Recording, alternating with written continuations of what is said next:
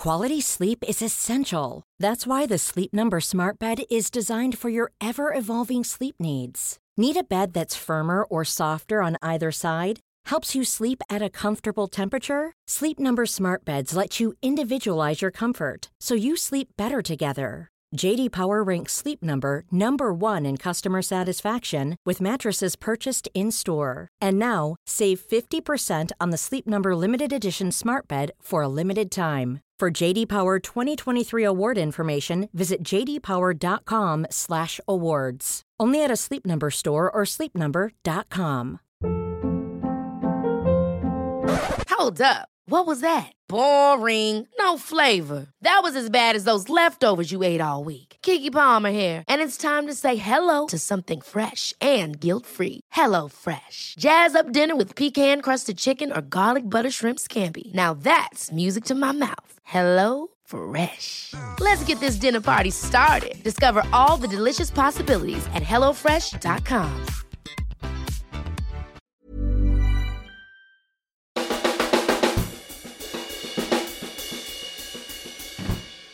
Hello there, movie truthers, and greetings from Rotterdam. It's Michael Leader here, sitting with David Jenkins, Hey there. reporting from the International Film Festival of Rotterdam. David, how are you feeling? I'm feeling good. Yeah, it's uh, quite brisk out, and uh, we've got some uh, podcasts that we're going to be recording while we're here over a kind of lovely long weekend, and uh, we've got lots of uh, films to see. I mean, one of the, one of the great things about this film festival um, is that we have the schedule here, and it is this kind of gigantic bible of, of movies, and like you, you you've got like. We, we I kind of counted them up last night, and you've kind of got twenty options at any one time. So, you know, you really have to kind of you, you're kind of spoilt for choice. But then there's also like a real sense of like every film you see is like you're having kind of 19 times FOMO at the same time because uh, yeah, you're missing out on something. It's an absolute dream for someone like me who loves to come to festivals and just see films solidly. You could easily piece together a five or six film day. I think seven even. You, you could you could easily do that. You could you could daisy chain it because there's a lot of uh, there's a lot of like four and five hour films, but there's also a lot of like 50 minute and 60 minute films as well. So, you know, it's got it's the it's the entire gamut. And who needs to eat, frankly. Indeed. But then the FOMO would be that you miss out on all the other cool stuff that they're doing here at the festival. Indeed. Already, we're sitting here in the radio and podcast corner, which is a nice little nook as you walk into the main building. They have a merchandise store around the corner. I'd heard before that the Rotterdam Festival merch is you know, world class. They have their tiger logo, and they're going to put that on everything. And I, I don't know. I'm definitely going to go home with something. I think. Yeah, no, it's very nice. This is the big festival centre called the Doelen, Mhm. and um, yeah, they they the sort of cinemas are sort of scattered around the city, um, not not too far away. Um, but yeah, the, all all the, all the venues for the festival are really really nice. Like they, they, they've all got their own little kind of unique energy and atmosphere to them, and uh, th- there's one big, well, you know, you'd call it a multiplex, Mhm. a kind of Pathé multiplex, but it doesn't doesn't really feel like a multiplex. It feels like a kind of huge, spacious art house, kind of modernist Mhm. thing that, that's kind of nearby, and uh, it's it's it's really interesting to go to a venue like that and see, you know, what what are what can only be described as very strange movies. Mhm. So this is our first full day here in Rotterdam. We have already seen a handful of films. Yeah. because we arrived mm, sort of early afternoon on Thursday. What our- what was our first film yesterday, David? was we want we, we came here and we got our accreditation and then we we wandered into a, into pretty much the first film that was was playing in the in, in one of the kind of closest screens and it was a film called Bye Right. and and it's a film that I knew nothing about Mhm. apart from its runtime and its director uh, I'm going to try and pronounce this Artem Azagliev Mhm. um, I think it was a Slovak film, um, and it for me it's a real um, um, paragon of what we might expect of Rotterdam Film Festival. It's like you you're going in and you're really experiencing something new and strange and uh, that, that's that's made by its own rules and off the grid of, of the mainstream and uh, it's it's this film about these two two boys and they're kind of just one thing to add in, uh, to, to begin with the whole film is filmed in this weird kind of mid mid range focus. So you've you've got things out of focus in close up and out of focus in in long shot. And you've got this little little tiny detail you know they, they kind of crop into focus occasionally in, in the mid range so it's a, a, challenging film to watch even just on an aesthetic level even if the, the subject matter is fairly simple. And it's just these two young boys I think I believe they're two young brothers who are kind of experiencing life with grandparents and grandparents friends. And you know it's it's following them around as they're you know mucking about in playgrounds and being bored and strange things happen to them. And uh, yeah it's got this very kind of narcotic quality and then it's easy to sort of like feel a bit sleepy while watching it and, and potentially intentional by mm-hmm. the filmmaker.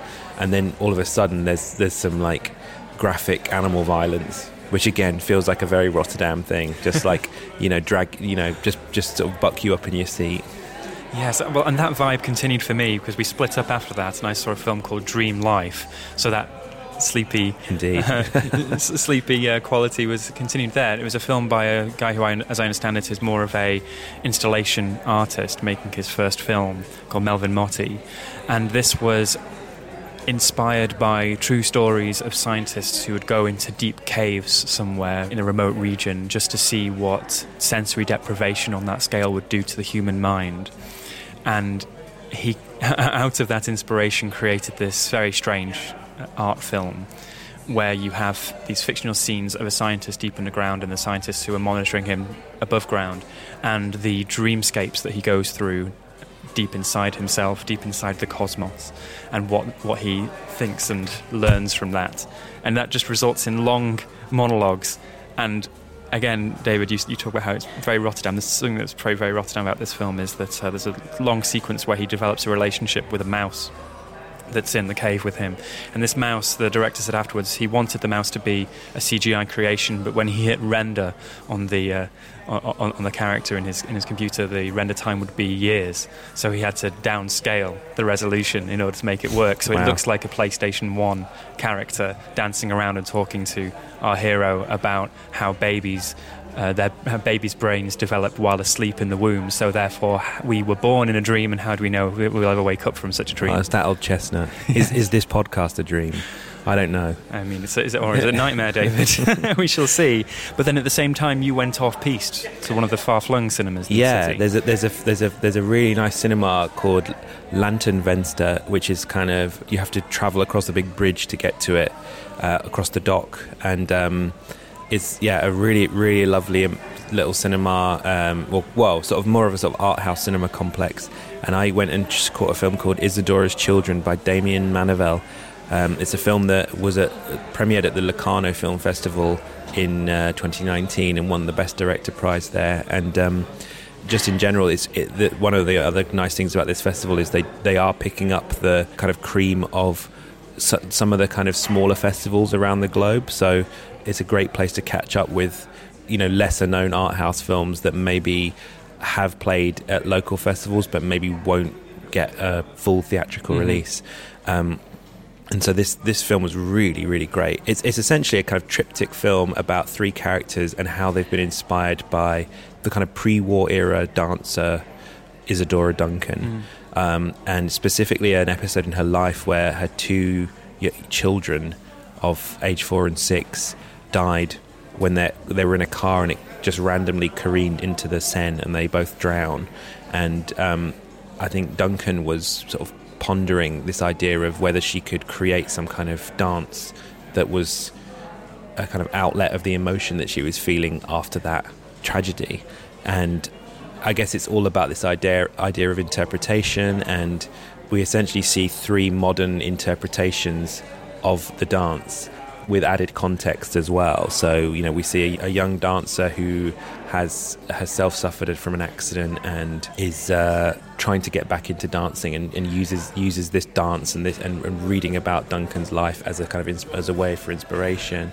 And then we see a, a, a, young girl being taught the dance by an older dance instructor, and then finally we see a, an older woman who watches the dance and is is moved by it, and we, we sort of see that she is experiencing her own sense of grief as well. But it's all done in a very sort of subtle way, and there's there's these little kind of connective things between the episodes, and yeah, it's just it's just an amazing film about you know how we kind of take art and bring it to us, and you know, it, we see these things in different ways.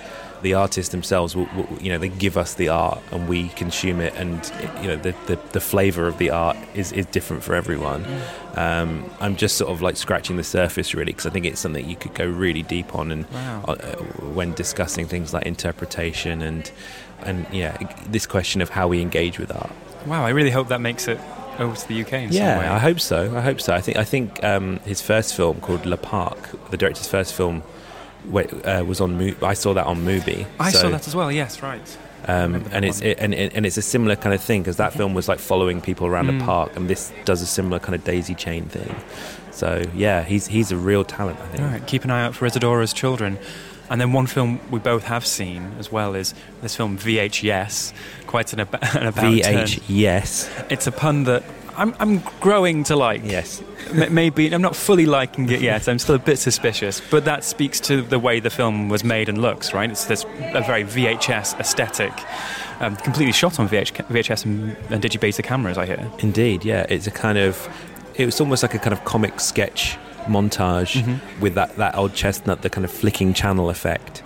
Or I think maybe it's like a video that has been taped over many, many times, so you're kind of blurring from one aesthetic into the other. It reminds me a bit of that Harmony Korine film Trash Humpers. Right. um, in that it's kind of it's got that episodic vibe, but very this one is very much written and it has lots of sketches and there's like comedians that you'll probably recognise and a few musical performances as well, and um, it, it's kind of doing funny weird things with the uh, vintage aesthetic, but with sort of mod- modern jokes and, and modern humour. I think. And as it progresses, you there are little sort of chinks in the superficial layer where you see you know, the, the, the, very immaculately coiffed 80s TV programs, and you can see the, the, the sort of complications of maybe the Reagan era underneath, or certain themes leak through, like uh, references to global warming, uh, and then also the, the maybe the selfie culture in a way, Indeed, because yeah, the yeah. frame narrative. It's interesting. It's a it's a found footage comedy film. That's quite Yes. rare, isn't it? Yes, yes, Often yes. it's a horror movie found footage. Well, by the end, it does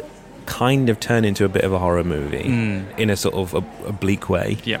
in that you have like one one of the stories begins to sort of seep into all the other ones. Mhm. But yeah, it's like it's well done, and Yeah. you know we should mention the director. Exactly. we? So the director is Jack Henry Robbins, uh, surname shared with his father Tim Robbins, who's also in this film. As is, I believe, Susan Sarandon, his mum. yes, Um, she, she makes a cameo as well. yeah, uh, he has made a few films, and this is by no means his debut. And he's worked in this VHS uh, VHS space before, and we're very fortunate to be able to speak with him this morning. So let's cut to that interview.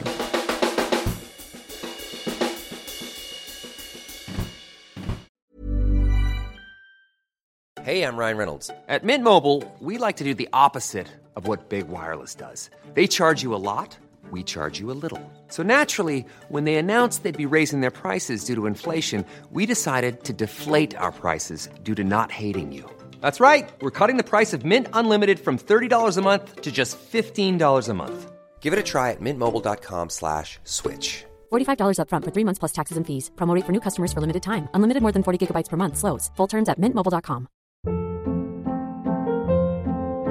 Hold up. What was that? Boring. No flavor. That was as bad as those leftovers you ate all week. Keke Palmer here, and it's time to say hello to something fresh and guilt-free. Hello Fresh. Jazz up dinner with pecan-crusted chicken or garlic butter shrimp scampi. Now that's music to my mouth. Hello Fresh. Let's get this dinner party started. Discover all the delicious possibilities at hellofresh.com.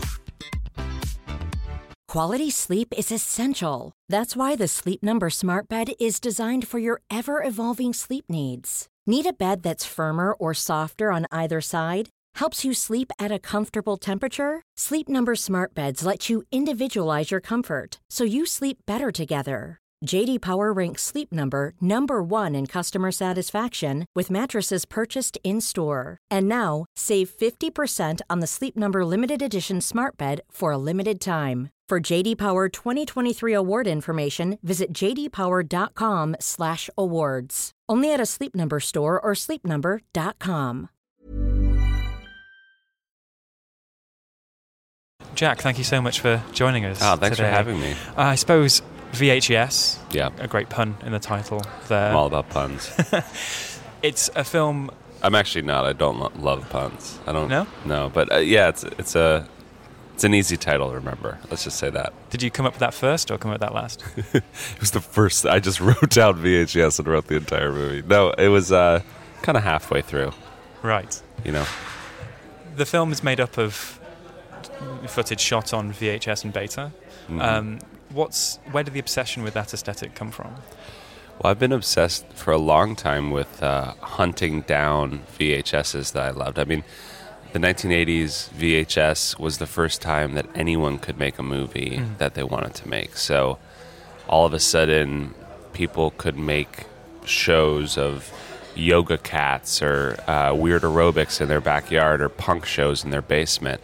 Everyone was a producer all of a sudden. You know, you could make um, your ideas come true, and it led to the weirdest generation of content ever. It was the first real, in a way, in an iPhone. People started filming their lives and putting value on the mundane, and and um, and I and I think I've been obsessed with old footage and kind of rummaging through stores for these kinds of weird videos for a long time. And of course, there's now websites where you can see everything.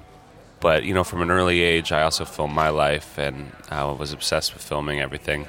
So that's kind of the story of VHYes. It's about a 12 year old kid who records over his parents' wedding tape. So the movie is the tape getting recorded over, and you're watching it in real time. Uh, and the tape's getting recorded over the same week that his parents' marriage is falling apart. So it's this weird juxtaposition between the past, the present, the future. Not really the future, but past and present. And kind of also what he watches in late night television, how it uh, influences his life. And it's a comedy, so that's the other thing. Yeah, we, we were saying just, just earlier how it's very rare to have a found footage film that's not in the horror genre, Mm. and that's something that is at least presenting itself early on as a comedy. Yeah. is is quite unique. yeah. And I was thinking, um, often when we see tributes to the VHS era or the 80s, it's personal nostalgia on the part of the filmmaker, but you're more of a late 80s kid, I Mhm. imagine. Um, but it's very specifically set in the final dying days of 1987. Mhm. Why did you choose that period in that era? Well, I found it a really uh, interesting time historically, uh, just politically too. There's a lot of political references as well, but also it's kind of the dying age of VHS. It was before, you know, VHS was personal camcorders were kind of on the way out around '92. right. You know, and I didn't really want to go into the grunge era. I kind of liked the like late '80s aerobics world. You know what I mean? Um, Reagan, you know, kind of the end of Reagan and stuff. So I, I was kind of just chose that date, which is funny enough, a little bit before I was born, um, which some people have given me trouble about. But the truth is, is like directors make Victorian movies. They weren't around in Victorian times. Like, Exactly. It's like a four-year difference. Give me a break. But um, yeah, I was just always kind of fascinated with that time and just aesthetically, you know, everything shot on a camera that was around from that time. And uh, so, yeah, I just thought that it kind of fit uh, the, the content I was looking for because 90s content started to be a little different. You know what I mean? Right. There's a certain kind of good bad that exists in the 80s, uh, late, mid to late 80s. Exactly, and the the way the film presents itself is this crazy montage, this uh, this video that's been taped over multiple TV channels, multiple strands of reality, and within that you have a huge ensemble cast of Yeah. some familiar faces from the comedy circuit and people may have seen elsewhere. How did you go about first of all wrangling that cast, but also keeping all those threads in mind and then putting them all together? Well, we got so lucky, you know. Um, it all kind of started. So it started out. We got into Sundance literally as a joke. We made a porno about climate change called Hot Winter, Right. and we applied to Sundance as a joke, and we got in, uh, which was not a joke because we had to go. and uh, that movie was shown to Kerri Kenney from the state and from Reno 911, and she agreed to do Painting with Joan, which is also in the film. So these two shorts kind of gave birth to the movie. And once we had Kerri, we were able to convince Thomas Lennon, who's also in Reno 911. He actually just donated to our Kickstarter for the movie, and then we just kind of were like, "Oh my God, would he actually do a part?" And then everyone else, we kind of just got lucky. Mark Proksch, who's a genius, who's um, you might know from Adult Swim. I had done a pilot with him, and I've always wanted to work with him, and I pretty much told him all the parts, and I was like, "You can choose whatever." So it was kind of about finding parts that were perfect for people, and we all of our first choices said yes. We got really lucky, and um, we wanted people who were genius, like comedy people, but weren't super super famous, because it because it is kind of a time capsule of the '80s. If all of a sudden you saw someone like extremely famous, would really take you out. So I think that. Um, you know, just working with people who I've admired as a kid, like uh, Kerri Kenney and Thomas Lennon, was such a amazing experience for me because it really kind of made me feel like, okay, you've actually kind of in a way uh, earned this and, and are making a movie that y- you would want to watch as a child. So, yeah. There's one, you know, a, a key exception to the Oh, yeah. to, to the you know not seeing famous faces, and that's Yeah, Tim. Tim. Well, Tim Robbins and Susan Sarandon in this film. So Yeah, of course th- there's the family connection, Mhm. but then what's the thinking between placing them? uh, Well, my dad has a lot of prosthetics on. Yes. So his face isn't very. Mhm. And then my mom kind of comes in for literally five seconds. Mm-hmm. I just kind of, that was just um, ode to my life, which is just like no matter what I do, um, I'm connected to them forever. So I just, also, I've always wanted them to be in my movies. It's never really happened naturally. Mm-hmm. My dad helped produce the movie. Um, and actually, the guy who was going to play his part dropped out. Ah. So we were like, oh, I wonder if we know anyone who could do this part. And it's a very theatrical part, so he was very good for it. You know, he has a big background in theater. But yeah, of course, that is the exception. But it, to me, it's just a little more of a mind fuck than anything that all of a sudden Susan Sarandon's in it for three seconds. Exactly. And then out. Well, that's part of the joy of it, right? Mm-hmm. Where you're watching these. You know, some faces are familiar. Maybe you've seen them in supporting roles. Maybe they're, they're, they're performers you may have seen on a comedy circuit, and here they are in a different context. It's it's all part of the fun of the film, isn't it? Mm-hmm. When we often see 80s, the 80s uh, period in, on film, it's often seen through, say, genre eyes. Mm-hmm. This one, this film has a very interesting approach to genre in the way that it is comedy, certain elements of horror, horror paranormal. There are, it spoofs cop shows. Did you want to just take the whole of that era and have it represented in this film, or, or did you have a single route through? Well, I think that TV is always the kind of brain or gut of a moment. Mhm. So if you turned on your TV in 1995, everything from the paranoid commercials you're going to see to the news to the comedy that is purchased as a one-off season of whatever comedy that exists on television, that's all the mind of a generation of a time of commerce of so I think that through television you can naturally go through genres. But the one thing that remains is the fact that it all existed at one time.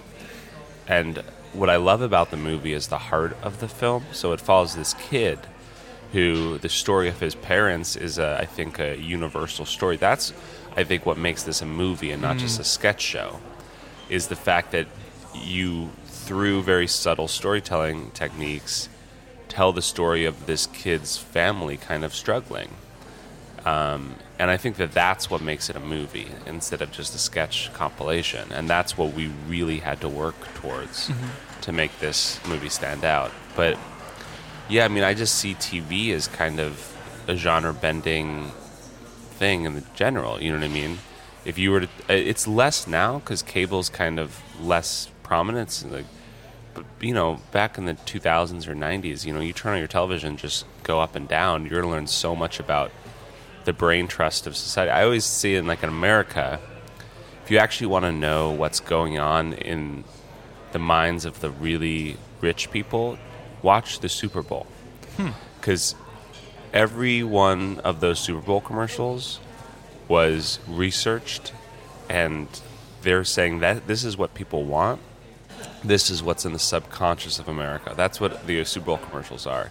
So you watch those Super Bowl commercials, and like, you know, after 9 11, it was like, okay, we're strong, we're American. You know, after Trump was elected, it's like everything was kind of more funny and kind of like, it's okay, like, you know, uh, uh, we can still have fun. You know what I mean? So it's really interesting, kind of and it, kind of goes with this like what's on TV is the mind of a nation, and I think that that's kind of what allowed me to go into so many genres. You know, Yeah, that, that does really work, and the way as well that people look at they look at YouTube or the invention of the iPhone as the point where this postmodern, uh, you know, uh, society where video content is just completely in conflict with each other, and we're, we don't have linear television or linear lives anymore. But actually, that might have started with the advent of the VHS in the 80s instead, and I think you tease that out really well. I suppose to, to wrap up. We're here in Rotterdam. Mm-hmm. You've, ha- you screened your film last night. Have you had any highlights of the city, the festival so far? Oh my god. Last night, if my voice feels a little weak, it's because we were out dancing until 4 a.m. at a place called Worm, Right. which I love. The, the titles of places here are amazing. And uh, it was really fun. I, it was a place where you go around a corner and there's an art installation, and I thought it was so fun. I've also uh, really enjoy. We, we went on a long walk and checked out the architecture and the beauty here. It's really nice.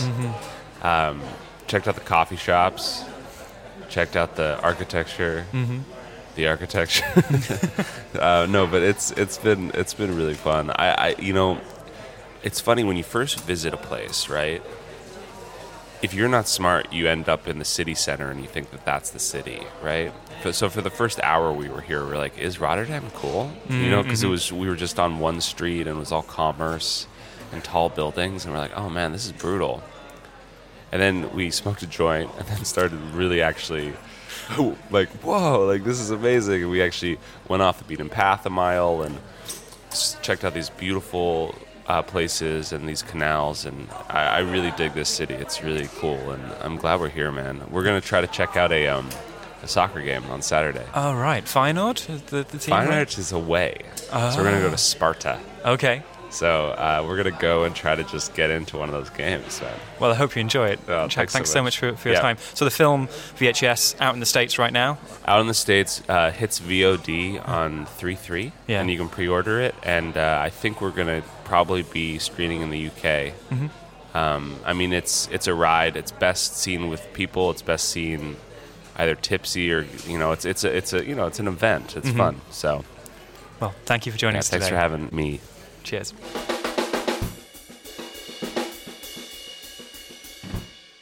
Yes, that was Jack Henry Robbins there, speaking with me here in Podcast Corner. David, any expectations or things you're looking forward to today? Um, I've got a whole bunch of films to see after this. A lot of them I've got no idea what I, what to expect. I, I try and I go off the pictures in the in the guide more than the write ups. Oh, wow. Okay, so that's a nice little insight into the way your brain works. Yeah, David. yeah, yeah. It might be laziness or it might just be a kind of poetic intuitiveness. I don't know, but um, yeah, I'm I'm gonna. I, I think with a festival like this, I just want to basically dive in and know as little about what I'm about to see as possible. Okay. Well, we'll be back soon with more reactions and interviews from Rotterdam. For now, thank you for listening, listeners. David, thank you for joining me. Thank you. I'm Michael Leader, and as always, this has been a Seven Digital production.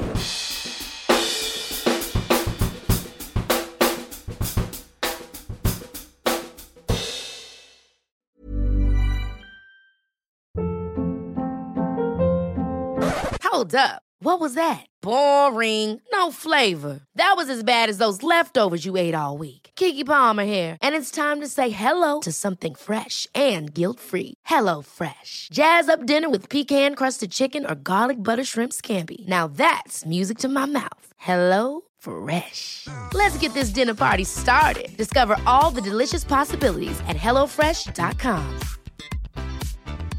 Even when we're on a budget, we still deserve nice things. Quince is a place to scoop up stunning high-end goods for 50 to 80% less than similar brands. They have buttery soft cashmere sweaters starting at $50, luxurious Italian leather bags, and so much more. Plus, Quince only works with factories that use safe, ethical, and responsible manufacturing. Get the high-end goods you'll love without the high price tag with Quince. Go to quince.com slash style for free shipping and 365-day returns.